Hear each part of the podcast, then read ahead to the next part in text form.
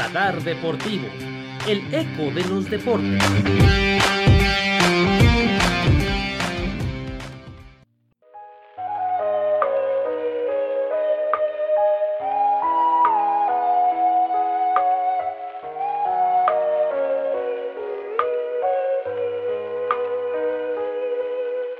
Seguimos en nuestro camino hacia Tokio 2020 y hoy les traemos la segunda parte de la disciplina del atletismo, donde hablaremos de las pruebas de campo, de lanzamiento de disco, de bala, jabalina, saltos de longitud, etcétera. Ya lo estaremos analizando con detalle más adelante.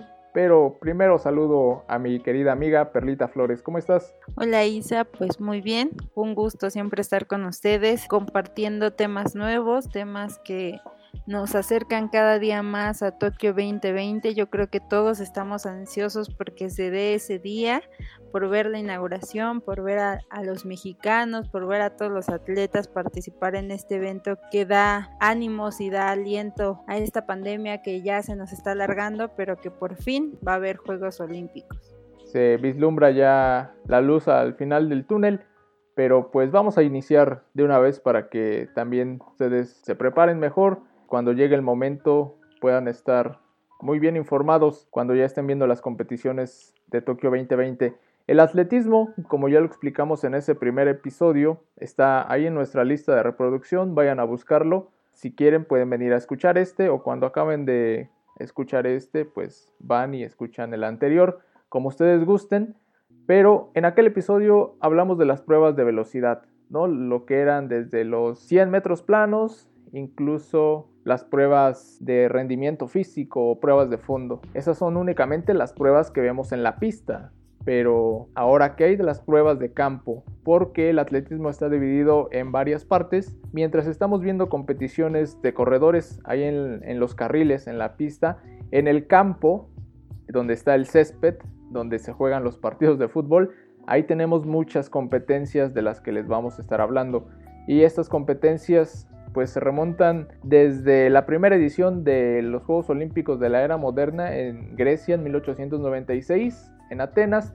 Yo creo que de estas disciplinas con el mayor legado y por el cual los Juegos Olímpicos surgieron en un principio. Ya después se fueron agregando las otras disciplinas de las que hemos estado hablando y lo han ido aderezando de manera interesante, incluso las disciplinas debutantes, pero estas disciplinas de las que vamos a hablar hoy fueron de las primeras. Son como la madre de las demás disciplinas y en estas pruebas de atletismo que vamos a hablar de saltos y lanzamientos tenemos ocho pruebas específicas. El salto de longitud o también llamado salto largo, el salto triple, el salto de altura o salto alto, conocido también de esa forma, el salto con pértiga o con garrocha, el lanzamiento de bala, el lanzamiento de disco, el lanzamiento de martillo y el lanzamiento de jabalina.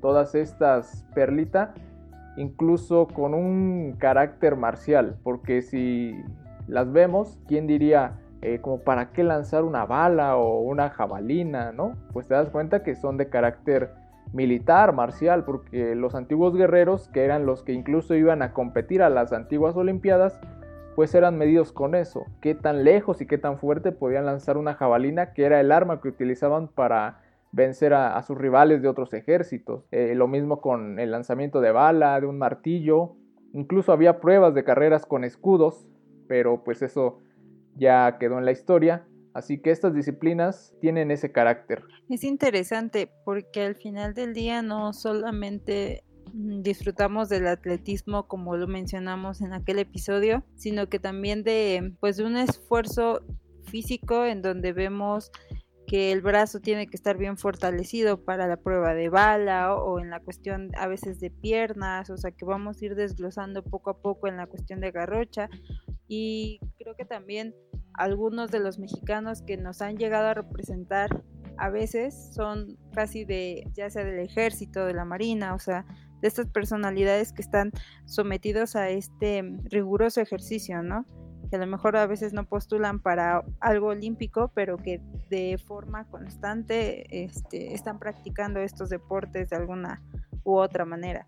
y por eso muchos después de que regresan de Juegos Olímpicos pues son condecorados, ¿no? Con su uniforme militar y tienen una ceremonia ahí con todos esos protocolos.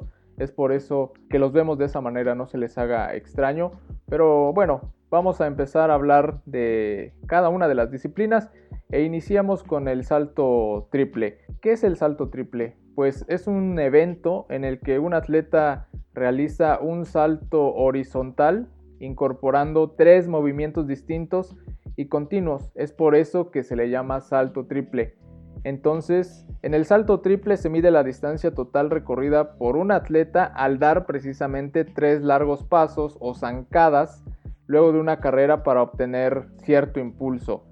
El salto debe de comenzar en un lugar determinado que está marcado en un lugar específico del campo ya diseñado y el punto es que el atleta tiene una pista libre para tomar precisamente todo ese impulso y dar esos tres largos pasos antes de llegar a una línea que está ahí bien delimitada en el piso que va a marcar el límite en donde el atleta ya no puede dar más pasos y de ahí se va a impulsar. Ahora, el punto de esto pues es ver qué tan largo, qué tan sí qué tanta distancia puede recorrer el atleta con esa técnica, ¿no? Entonces, donde va a caer es una superficie arenosa. Creo que varios de nosotros la conocemos y la hemos visto. Después de que el atleta recorre esa pista, ya después viene esa superficie arenosa.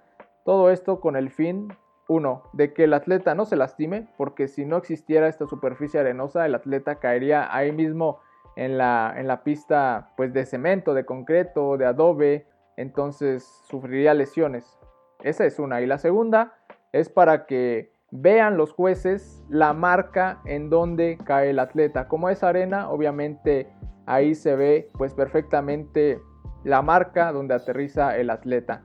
Ahora, en este tipo de salto, el primer paso el atleta lo da cayendo en un pie, el segundo salto con el pie contrario, es decir, toma el impulso, el primer salto lo hace, cae con el pie derecho, el segundo paso que dé lo tiene que hacer con el izquierdo porque si cae otra vez con el derecho va a ser una infracción y va a ser considerado un salto nulo. El tercer y último salto debe ser ya cayendo con los dos pies ahí en esa superficie arenosa. Así que eso es la cuestión de el salto triple. Recuérdenlo, es ver qué tanto salta un atleta de manera horizontal, es decir, qué tanto cubre esa distancia con la técnica que les acabo de mencionar. Y es por eso que se le conoce como triple salto, porque da primero tres largos pasos o tres saltos, si le podríamos llamar, para posteriormente brincar a esa superficie de arena. Creo que ha de ser muy complicado, o sea, la coordinación de, de esta parte donde dices una toma el impulso, considero que casi la mayoría de los atletas son altos para que la zancada sea como un poquito más larga. Y también esta cuestión de que tienes que tener muy en cuenta la, esa línea que está abajo para que no se te haga nulo el, el triple salto, o sea, es como un poco de coordinación, de, de concentración, de son como varios factores aquí. Porque a lo mejor tú entrenas y colocas una marca en cierto lugar, pero Recuerden que en los Juegos Olímpicos son diferentes parámetros, ¿no? A veces no te puedes tener como las mismas medidas y aquí es como ver esa parte de que tienes que saltar en la línea que te mencionan, pies que debes de saber y, y, tener sobre todo mucho cuidado, como bien lo mencionas, a la hora de caer con los dos pies, porque una caída mal dada te puede lastimar demasiado. Tienes que saber caer y todo esto pero es interesante pues ver pues las estrategias que toma cada atleta para conseguir el salto pues más más largo y poderse llevar la victoria dentro de esta competencia. Así es, es una competición que ustedes en la explicación que les damos y si lo ven más adelante con las recomendaciones que tenemos, pues dirán, ah, qué fácil, solamente es saltar, ¿no? Yo puedo hacer eso. Incluso yo cuando jugaba avioncito podía saltar más largo, pues no, porque estamos hablando de que cubren distancias con esa técnica de más de 2 metros. Imagínense todo el entrenamiento que hacen para tener fuerza en el salto, en las piernas. Entonces, no es saltar simplemente unos cuantos centímetros, ¿no? Como lo, lo, estamos acostumbrados a hacer los simples mortales. No, es una competencia que es igual de exigente que cualquier otra de las que hemos hablado aquí en el programa de los Juegos Olímpicos. Ahora, es importante tengan algo en cuenta. Yo les hablaba de esa línea delimitada entre la superficie de la pista y la superficie arenosa. Si el atleta llega a pisar esa línea que está ahí marcada con un color, hay un juez justamente ahí con una banderita. Entonces, el juez con la vista está observando que el atleta haga precisamente el salto antes de esa línea de color y si el atleta la pisa, el juez va a levantar su banderita roja y eso va a indicar que es un salto nulo. Si el atleta lo hace de manera correcta, el juez va a levantar la bandera, normalmente de color blanco o amarillo, que indica que es un salto exitoso. Entonces el atleta tiene tres oportunidades durante una ronda para realizar un buen salto. Obviamente aquí va a ganar el atleta que salte la mayor distancia y obviamente que tenga un intento exitoso. Porque digamos, a lo mejor eh, yo hago mi intento, pero mi pie izquierdo alcanza a rozar esa línea y sin embargo llegué a saltar 5 metros. El atleta pues estaría saltando mucho, pero sería un salto inválido. Sin embargo, Perlita viene y hace su salto correcto sin pisar esa línea y salta 4 metros, ella me va a ganar, porque aunque yo haya saltado más, mi salto fue incorrecto. Entonces, esa es la cuestión que tienen que cuidar los atletas en este salto triple y pues dependiendo de cómo van avanzando, se van colocando en la tabla de posiciones para ver quién consigue la medalla. Obviamente, si en tu primer intento, si lo hiciste bien, eh, alcanzaste una distancia de 3 metros, tienes todavía otra oportunidad para tratar de superar esa distancia, ¿no? Ese es el punto, que vayas tratando de incrementar la distancia que cubres. Ahora, hay otra prueba de estas ocho que estamos tratando que se llama salto de longitud o salto largo que les mencionaba. Es muy similar al del salto triple, pero aquí cuál es la diferencia?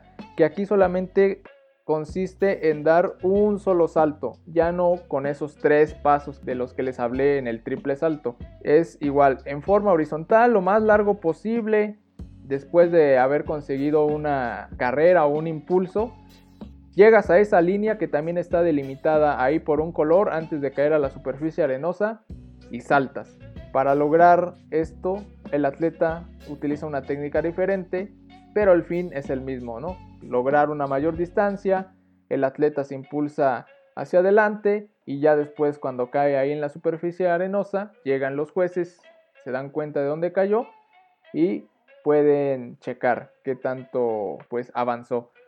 Es interesante porque pues aquí como bien lo mencionamos pues toda la fuerza está en las piernas porque es lo con lo que te apoyas, ¿no? Entonces es casi el este salto de longitud se me hace como como las ranitas, no sé, o sea, es una comparación muy rara, ¿no? Pero es como si fueran unas ranas y realmente pues te vas a impulsar de la mejor forma para lograr el objetivo aunque aquí pues solamente es uno, a lo mejor en el otro pues son tres impulsos, pero aquí con un solo impulso conseguir un más centímetros dependiendo del atleta y la fuerza en, las piernas, todo atleta trabaja más en esta cuestión de las piernas de abdomen porque también te apoyas de ahí para poder hacerlo, entonces creo que todos los deportes que vamos a hablar, bueno, de todas las ramas que forman parte del atletismo de campo tienen sus dificultades de alguna u otra forma.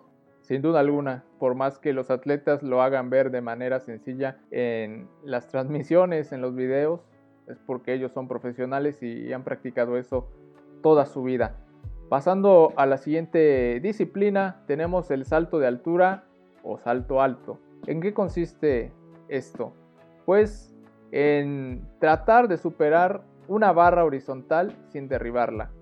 Estoy seguro que también lo han visto porque cuando es temporada de Olímpicos de repente nos pasan cualquier cantidad de resúmenes y a lo mejor lo vemos pero pues no lo tenemos tan identificado, ¿no? Entonces aquí igual tenemos una colchoneta donde el atleta va a caer después de tratar de saltar esa barra que está colocada a una altura más o menos de 2 metros con 30 centímetros y el atleta va a tener que saltarla con un solo impulso, con una técnica especial, porque no lo hacen corriendo y pasando por encima de esa barra con, sus pies, es decir, los pies pasan por encima de la barra. No, aquí primero lo que cruza la barra es la cabeza, después viene todo el torso y al último las piernas.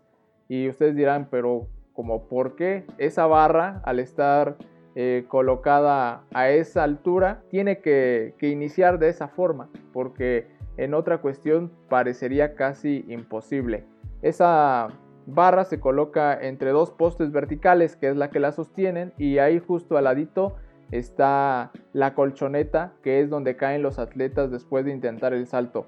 Obviamente, aquí el punto es que el atleta salte sin tocar la barra, ya les decía yo, ¿no? Si la toca, va a ser un salto nulo, si la derriba, con mucha más razón, y eso pues les va a costar hacer más intentos. El punto es ver qué atleta es el que la supera y obviamente hay niveles. También la altura se va incrementando, no solamente se queda en esa. Si el atleta llega y puede superar con ese salto a la primera, en su segunda oportunidad lo va a intentar a una altura mayor. Los atletas tienen aquí igual tres oportunidades en cada altura y si en esas tres oportunidades jamás logran superar la barra y la tocan o la derriban, pues van a quedar fuera de las posibilidades de, medalla. Pues los atletas tienen que enfrentarse con esas condiciones.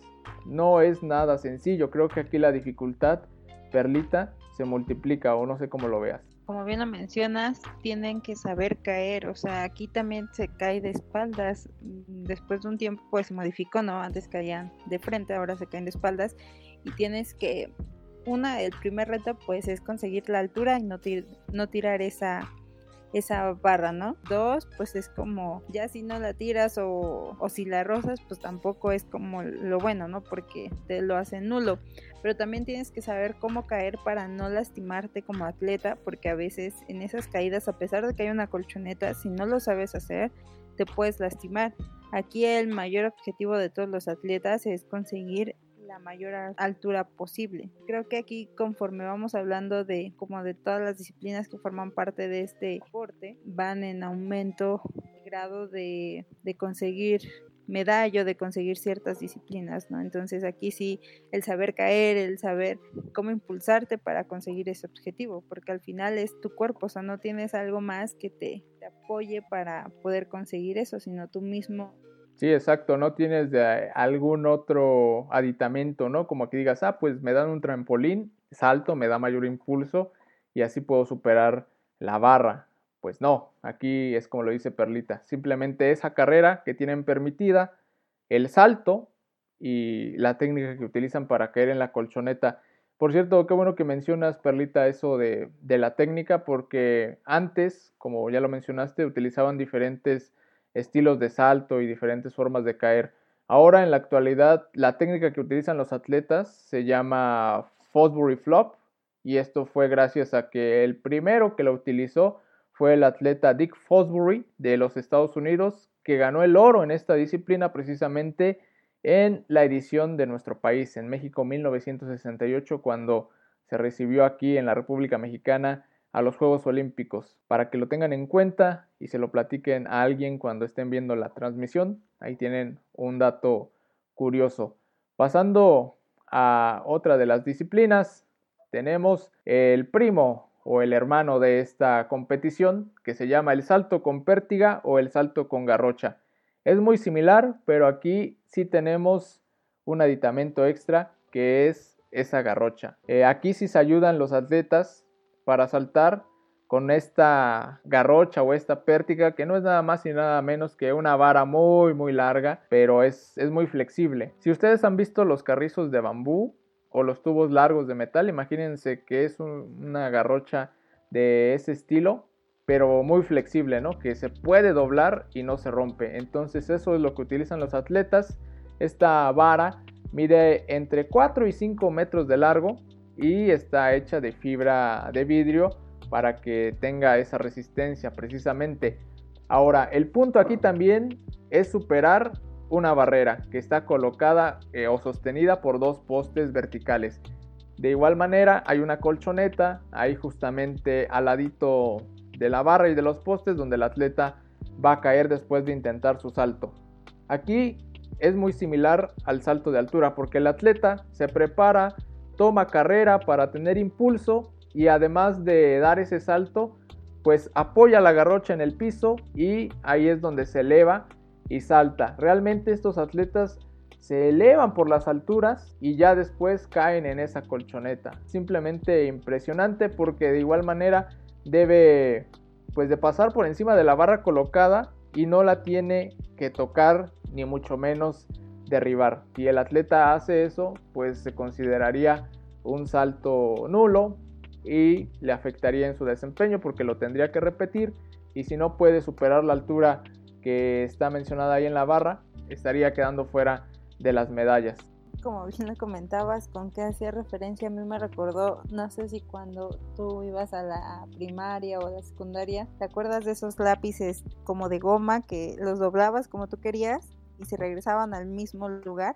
Es como, a lo mejor no es una buena referencia, pero es prácticamente eso. El lápiz tú lo colocas y se regresa, o sea, es tan flexible que ayuda al atleta a, a impulsarse, pero aquí también es importante que pues lo primero que pasan son las piernas del atleta. O sea, el último es como el dorso, la cabeza y todo eso, pero pues aquí pues son dos factores importantes, tanto la fuerza de los brazos como de las piernas para impulsarte. Entonces, si no lo consigues a la primera, yo creo que es muy difícil que lo consigas en más intentos, ¿no? Es un poco de la complejidad con la que cuenta esta, esta disciplina. Así que pues esas son las competiciones de salto que tenemos y vamos a pasar a las demás pruebas. Ahora las de lanzamiento. Iniciamos con el de bala. Aquí de igual manera el atleta no solamente utiliza su cuerpo para competir, sino ese aditamento que es la bala. Pero, ¿cómo es la bala? Pues no es nada más y nada menos que una bola sólida de metal que llega a pesar para los hombres 7 kilos y medio y para las mujeres 4 kilos. ¿En qué consiste el lanzamiento de bala? Pues en lanzar esa bola a la mayor distancia lejana ¿no? que pueda hacer el atleta. Imagínense tomar esa bola que pesa esa cantidad de kilos y lanzarla metros, y estoy hablando de metros, no solamente un metro, dos metros. ¿Y cómo lo hacen estos atletas? Eh, primero, el atleta lo realiza desde una superficie de 2 metros de diámetro demarcada en el piso, de la cual no debe de salirse. Ahí el atleta va a tomar la bala con una mano, la va a poner cerca de su cara, entre la oreja y el hombro, como cuando estamos hablando por teléfono y no podemos sostener el celular con la mano y ven que lo acercamos a la oreja y lo sostenemos con el hombro casi de esa manera. Entonces el atleta va a girar en esa área de 2 metros de diámetro que les digo. Los giros que, que hacen es precisamente para tomar impulso y que cuando suelten la bala salga disparada. En el campo hay líneas pintadas y delimitadas que indican la cantidad de metros que se pueden medir y obviamente los jueces están ahí al lado viendo hasta dónde el atleta puede lanzar la bala. En eso consiste prácticamente la competición, ya les decía yo, una competición muy marcial de aquellos tiempos en donde pues en las guerras, en los enfrentamientos se utilizaban este tipo de armas, de municiones. Ahora ya pues se sustituyeron por un cañón, por una arma, pero antes era la fuerza de los soldados, lo que requerían los ejércitos y desde entonces se conservó y ahora pues ya esta manera de deporte y es lo que podemos observar en una competición de Juegos Olímpicos, Perlita. Imagínate para los que empiezan a practicar este deporte, que no le calcules bien y que te pegues o que se te caiga la, la bala, el, el, dolor que han de sentir porque pues cuánto pesa, ¿no? Entonces creo que pasa como con el béisbol, que si no agarras bien la pelota, puedes lastimar o fracturar, o sea, creo que posición y todo y la fuerza la vas a emplear pues en ese brazo con el cual lo estás sosteniendo porque vas a hacer va a ser como que te da dirección y dos el que te va le va a dar impulso a esa bala para lograr el objetivo. Entonces en un solo brazo donde cae todo el esfuerzo mayor para alcanzar los mayores metros posibles Sí, así es. No me imagino lo duro que, deben de entrenar estos atletas. De verdad que, que, mis respetos porque ustedes que se dicen portachones y van al gym y dicen que levantan, no sé, más de 20 kilos, así pues agarren en su mancuernita al menos de 5 kilos y láncenla 5 metros hacia adelante a ver si lo consiguen. Si lo hacen, por favor déjenos en los comentarios para que también les aplaudamos o, les demos el respeto que se merecen porque de verdad es, es, algo que no es pan comido, es de mucho esfuerzo, de mucho respeto. Pasando a la siguiente disciplina, hermana de esta otra, el lanzamiento de disco, es similar, solo que aquí cambia pues lo que se va a lanzar, ¿no? Es un disco que es este objeto circular de madera, pero está recubierto de un tipo de metal. Mide 22 centímetros de diámetro y pesa 2 kilos. En la categoría para varones y en la categoría para mujeres pesa 1 kilo y su diámetro es menor, alrededor de 18 centímetros. Así que de la misma manera el atleta tiene una superficie de 2 metros de diámetro en la que no se puede salir, ahí donde eh, toma su impulso, donde da vueltas y hasta que el atleta esté listo para lanzar el disco, lo hace, cae ahí en el campo, los oficiales van a ver a qué distancia cayó por la delimitación que está ahí marcada en el césped. De aquí de la misma manera el atleta sostiene el disco con un brazo, y lo lanza. Es importante aclarar que en estas disciplinas de lanzamiento, tanto de bala como de disco, ahí en el césped no es simplemente hacia donde caiga, ¿no? Porque de repente vemos que los atletas la sueltan, pero hay un área delimitada. Si la bala o el disco cae fuera de esa área delimitada, el lanzamiento no va a contar, también va a ser nulo. Entonces no solamente tienen que tener la fuerza para enviarlo lejos, sino también la precisión para que caiga en el área que han delimitado los jueces. Dime, Perlita, si eso no te suena aún más difícil. No tan solo es la, fuerza que, que, le colocas al disco o a la bala, sino también la precisión que a veces es más complejo, ¿no? Porque tú puedes disque calcular, pero a la mera hora se te puede ir por otro lado y va a generarse que sea nulo y que tu esfuerzo sea en vano. Entonces, por el aire, por... O sé que son factores muy pequeños, pero igual el aire, si está como en tu contra, te puede dar una mala jugada en, estas cosas, a pesar de, de, que a lo mejor el peso de los objetos no es tan ligero, sino si tiene algo de peso, pero estos factores de, del clima yo creo que también afectan de alguna otra, ya sea para el atleta o para el objeto. Así es como tú lo mencionas, todos esos factores se cuentan para que un atleta decida si va a utilizar una técnica diferente o va a necesitar de imprimirle más fuerza a su disparo o a su lanzamiento. Ahora, otra de las disciplinas de lanzamiento es el de martillo. De igual manera, técnica similar, objetivo similar, pero cambia el objeto a lanzar. ¿Y qué es el martillo? es con el que normalmente fijamos clavos en la pared o en cualquier otra superficie. No, es diferente. Porque el martillo consiste en una bola de metal unida a una empuñadura mediante una cadena o un cable de acero para que así se forme ese martillo. Les digo, es un arma. Si ustedes han visto películas de la era medieval o la de los, eh, El Señor de los Anillos, se las recomiendo mucho. Ustedes podrán ver ahí en pantalla esta clase de armas. Es más, hay un personaje de los videojuegos de Street Fighter que tiene un martillo. Entonces, estoy seguro que lo van a ubicar. Ese es un martillo. Y precisamente viene también de aquellas épocas donde los gladiadores, los guerreros, eran los que participaban en los Juegos Olímpicos y era pues precisamente una prueba completamente militar pero pues ahora el martillo ya no se utiliza pues para derribar oponentes ni mucho menos eh, fortalezas, sino para ver quién es el que lo puede lanzar a una distancia mayor. Y este martillo para los hombres pesa 7 kilos con 200 gramos aproximadamente y para las mujeres 4 kilos y 25 gramos aproximadamente. Entonces eh, la técnica es similar, se realiza desde ese círculo de 2 metros de diámetro que les comentaba, el atleta da las vueltas, los giros necesarios para impulsarse y después lanza el martillo. Obviamente lo toma desde la empuñadura, no lo va a tomar desde la bola de, de, metal, ¿no? Como en el caso del lanzamiento de bala. Es como si el atleta lanzara precisamente esa bala, pero ahora tiene la cadena, el martillo, y precisamente pues sujeta el martillo desde la empuñadura, la bala empieza a girar como reguilete y el atleta lo suelta hacia arriba y así cae en el, en el campo, en el césped. Ahí los jueces es donde van a marcar si el lanzamiento es bueno o no. Pues va a ganar obviamente el que lo lance a una mayor distancia. Ese es el punto. Y ahora, por la seguridad que decía Perlita, hay algunos que sí se llegan a salir de esa zona.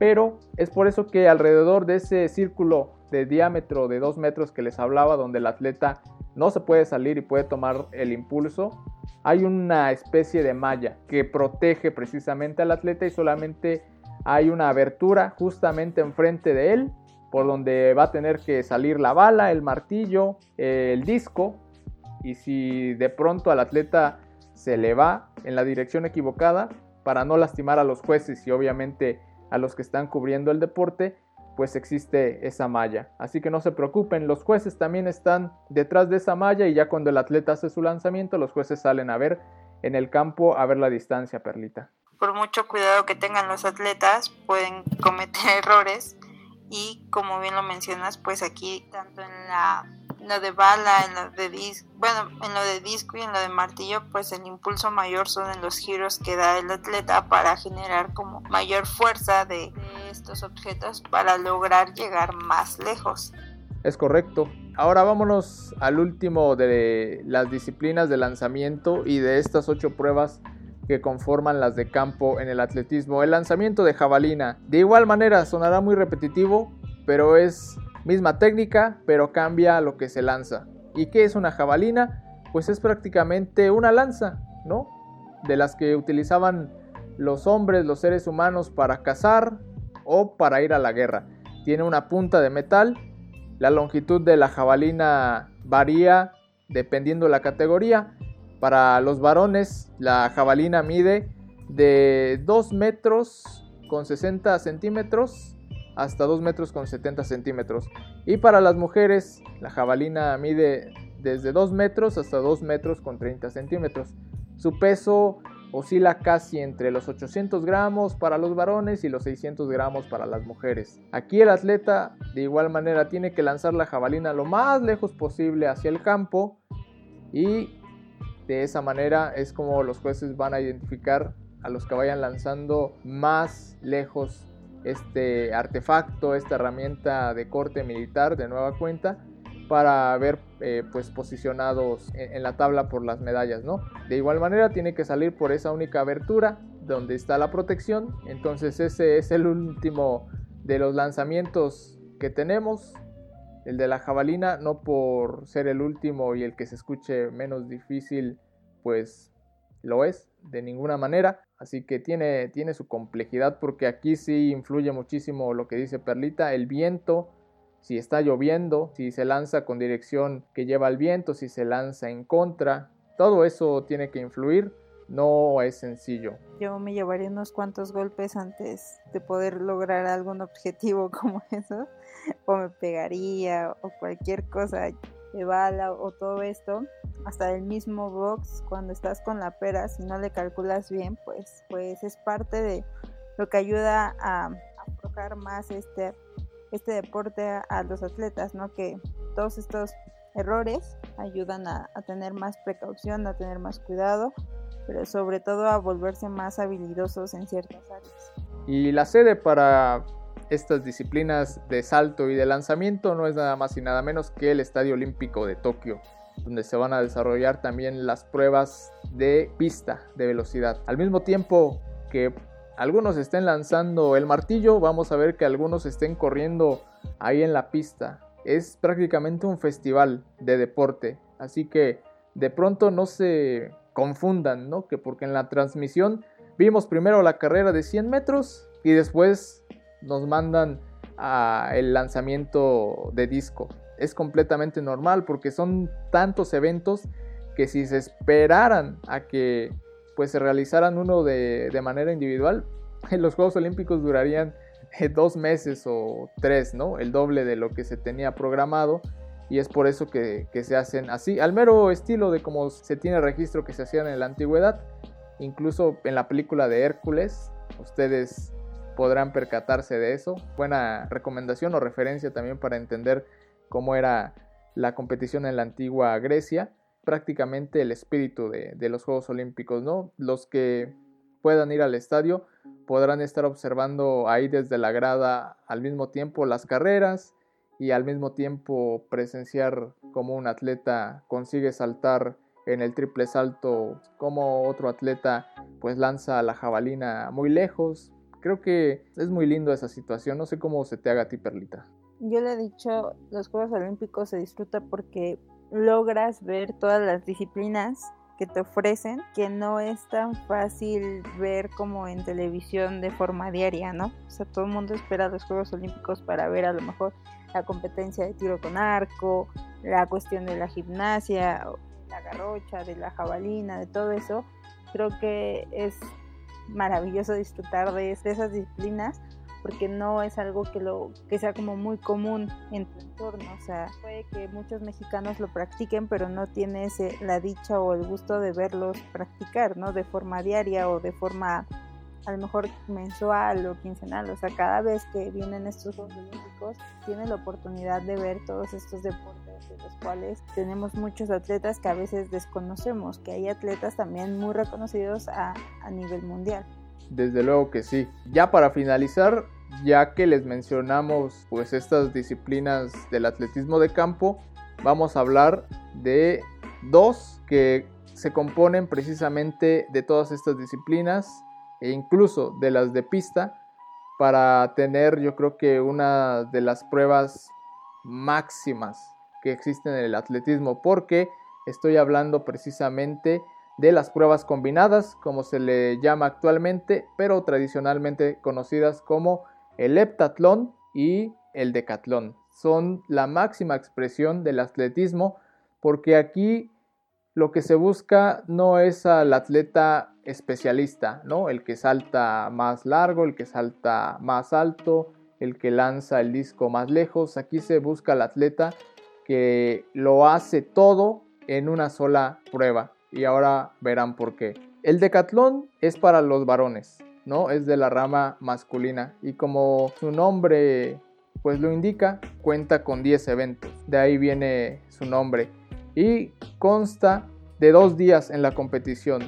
Son los 100 metros de atletismo en pista, el salto de longitud, el salto de peso, el salto de altura y finaliza con la carrera de 400 metros. En el día número 2 son los 110 metros con vallas, lanzamiento de disco, salto con garrocha, lanzamiento de jabalina y se finaliza con la carrera de 1500 metros.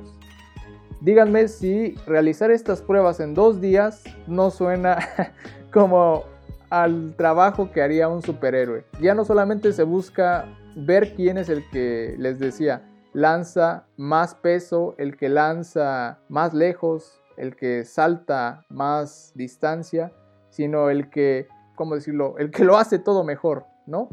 Y para las féminas, para las atletas eh, mujeres, es el heptatlón femenino que como su nombre lo indica está compuesto de 7 pruebas, igual distribuidas en dos días. El día número 1, 100 metros de vallas, después salto de altura, posteriormente lanzamiento de peso y finalizan con la carrera de 200 metros. El día número 2 es el salto de longitud, el lanzamiento de jabalina y finaliza con los 800 metros en la pista que sean todos logos en, eh, en, la cuestión de estas disciplinas, de estas ramas, pero aparte de ser como tipo superhéroe es la cuestión de lo mental, lo físico. Imagínate cumplir todas esas requisitos para dicho deporte de apenas estás corriendo y luego sigue esto y luego sigue el otro, o sea, la condición física debe de ser bárbara de ellos, o sea, yo a veces creo que nada más corro dos cuadras y siento que se me está saliendo el corazón y luego agáchate y haces esto, o sea, es mucho la condición física y la cuestión mental de no equivocarte, porque aparte de que corres eh, el lanzamiento de disco y ver si realmente lo se cumple el objetivo y no se sale del área, o sea, son como varias cosas que quien hace esto de verdad que es de admirarse y de, de respeto al final del día, ¿no? Porque es disciplinarte en varias áreas y no solo en una. Y, tener en cuenta que conforme va avanzando la prueba tienes que ir adaptando a lo que se te presente, quieras o no quieras. Completamente de acuerdo. Lo que dice Perlita es lo más importante en estas pruebas porque, como ella dice, son todólogos, tienen que administrarse, ¿no? Son dos pruebas seguidas y estos atletas van preparados para eso. Incluso hay algunos que compiten en las pruebas individuales y todavía compiten en el decatlón y en el heptatlón. Entonces, imagínenselo. Eh, aquí, conforme se otorgan las medallas, es precisamente con puntos otorgados. Aquí ya no solamente es ver quién salta más lejos y a ese le vamos a dar medalla porque pues en el decatlón fue el que saltó más. No, dependiendo del desempeño que tengan en cada una de las pruebas que les mencioné, se van acumulando puntos y al final el que tenga más puntos va a ser el que se lleve la medalla de oro. Obviamente hay algunos en donde pues son más expertos en el salto de, longitud y otros que son mejor en la carrera de los 100 metros. Entonces le apuestan todas las canicas a una disciplina y después en las otras compiten, pero pues como les vaya. Y de repente sí tenemos fenómenos que llegan a arrasar en todas y pues se, se cuelgan la de oro. Un gran ejemplo de eso es la atleta Jackie Joyner Pierce de los Estados Unidos que tiene el récord mundial de más puntos conseguidos en el heptatlón. Participó en la categoría de las mujeres. Y esto fue una cantidad de 7.292 puntos.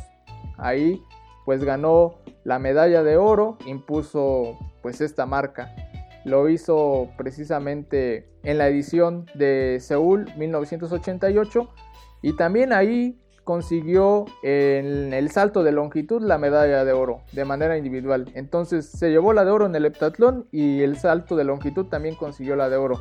Es prácticamente una leyenda del atletismo. Otro del que podemos destacar también es Carl Lewis, gran corredor de, de pista en los 100 metros planos, en los 200 metros, que se llevó medallas de oro, pero que también participaba en, esta competición, ¿no? que podríamos decirlo también así como de fondo. Los atletas, los dioses olímpicos ahora sí que realmente existen y los podemos ver en el atletismo en estas pruebas combinadas como ahora se le llama.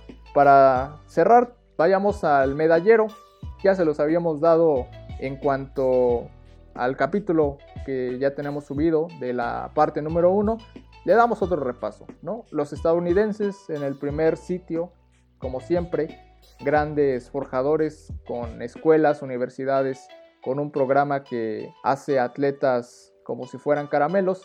334 medallas de oro, 259 de plata, 204 de bronce para un total de 797 medallas. Algo increíble que ni siquiera algunos países que por todas las disciplinas tienen, ¿no? Y los Estados Unidos Solamente aquí en el atletismo alcanza eso. La antigua Unión Soviética, también otra escuela grande de atletismo, que pues ya no existe, pero que mantiene su lugar. De ahí hablamos de la importancia. 64 medallas de oro. La Gran Bretaña en tercer lugar, 55 de oro. Finlandia aparece en el cuarto sitio con 48 metales dorados.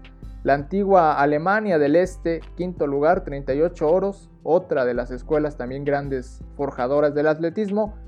Y en la posición número 6, Kenia, 30 oros.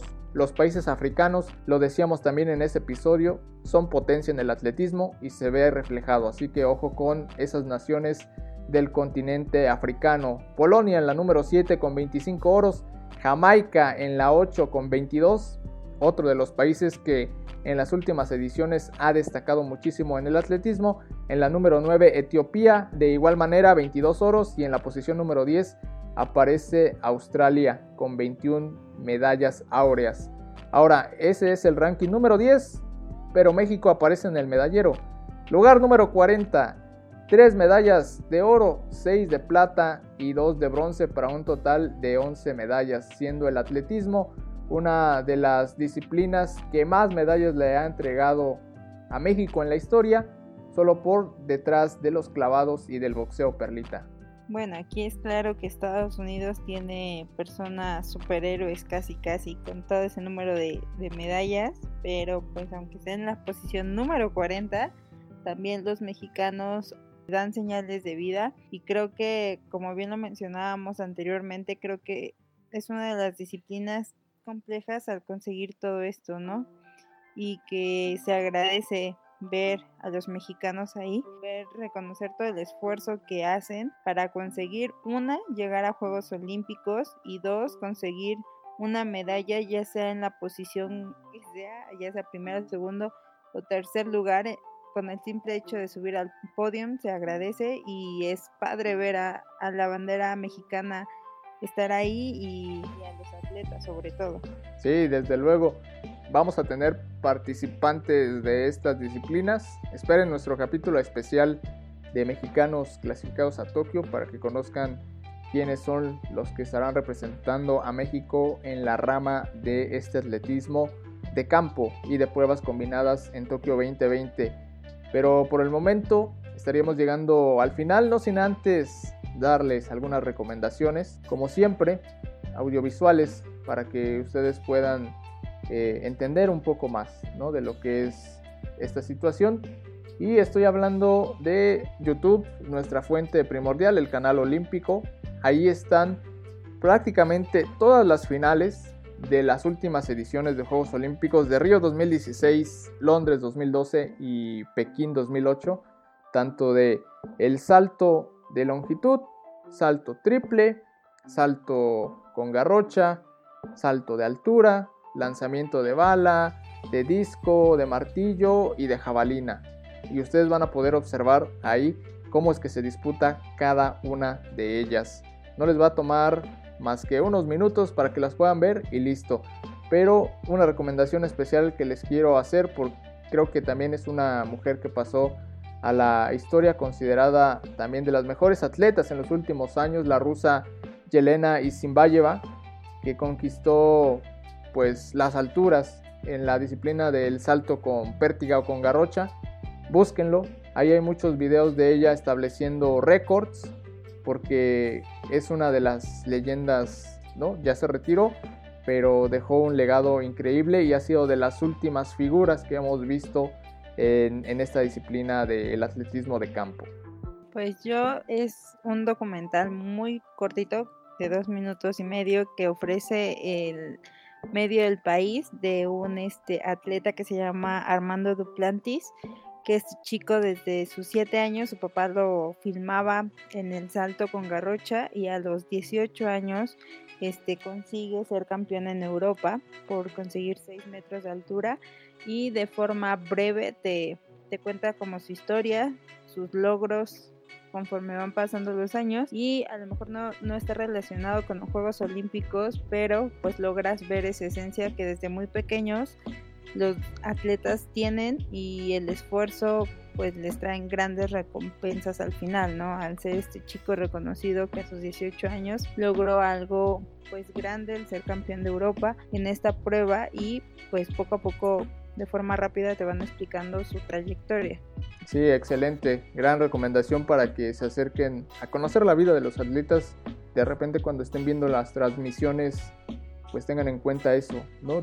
De pronto nosotros como aficionados y como gente pues espectadora, sin necesariamente ser un fanático de los deportes, emite juicios y comentarios, ¿no? Ya sea respecto a su desempeño, a, a su físico incluso, que están fuera de lugar. Entonces, nuestro objetivo es ese, que uno entiendan la dificultad de estas disciplinas, entiendan lo, por lo que pasan los atletas y que conozcan un poco más su vida para que pues de esta manera tengamos un mejor entendimiento de lo que estamos viendo o de lo que estamos por ver en nuestras pantallas.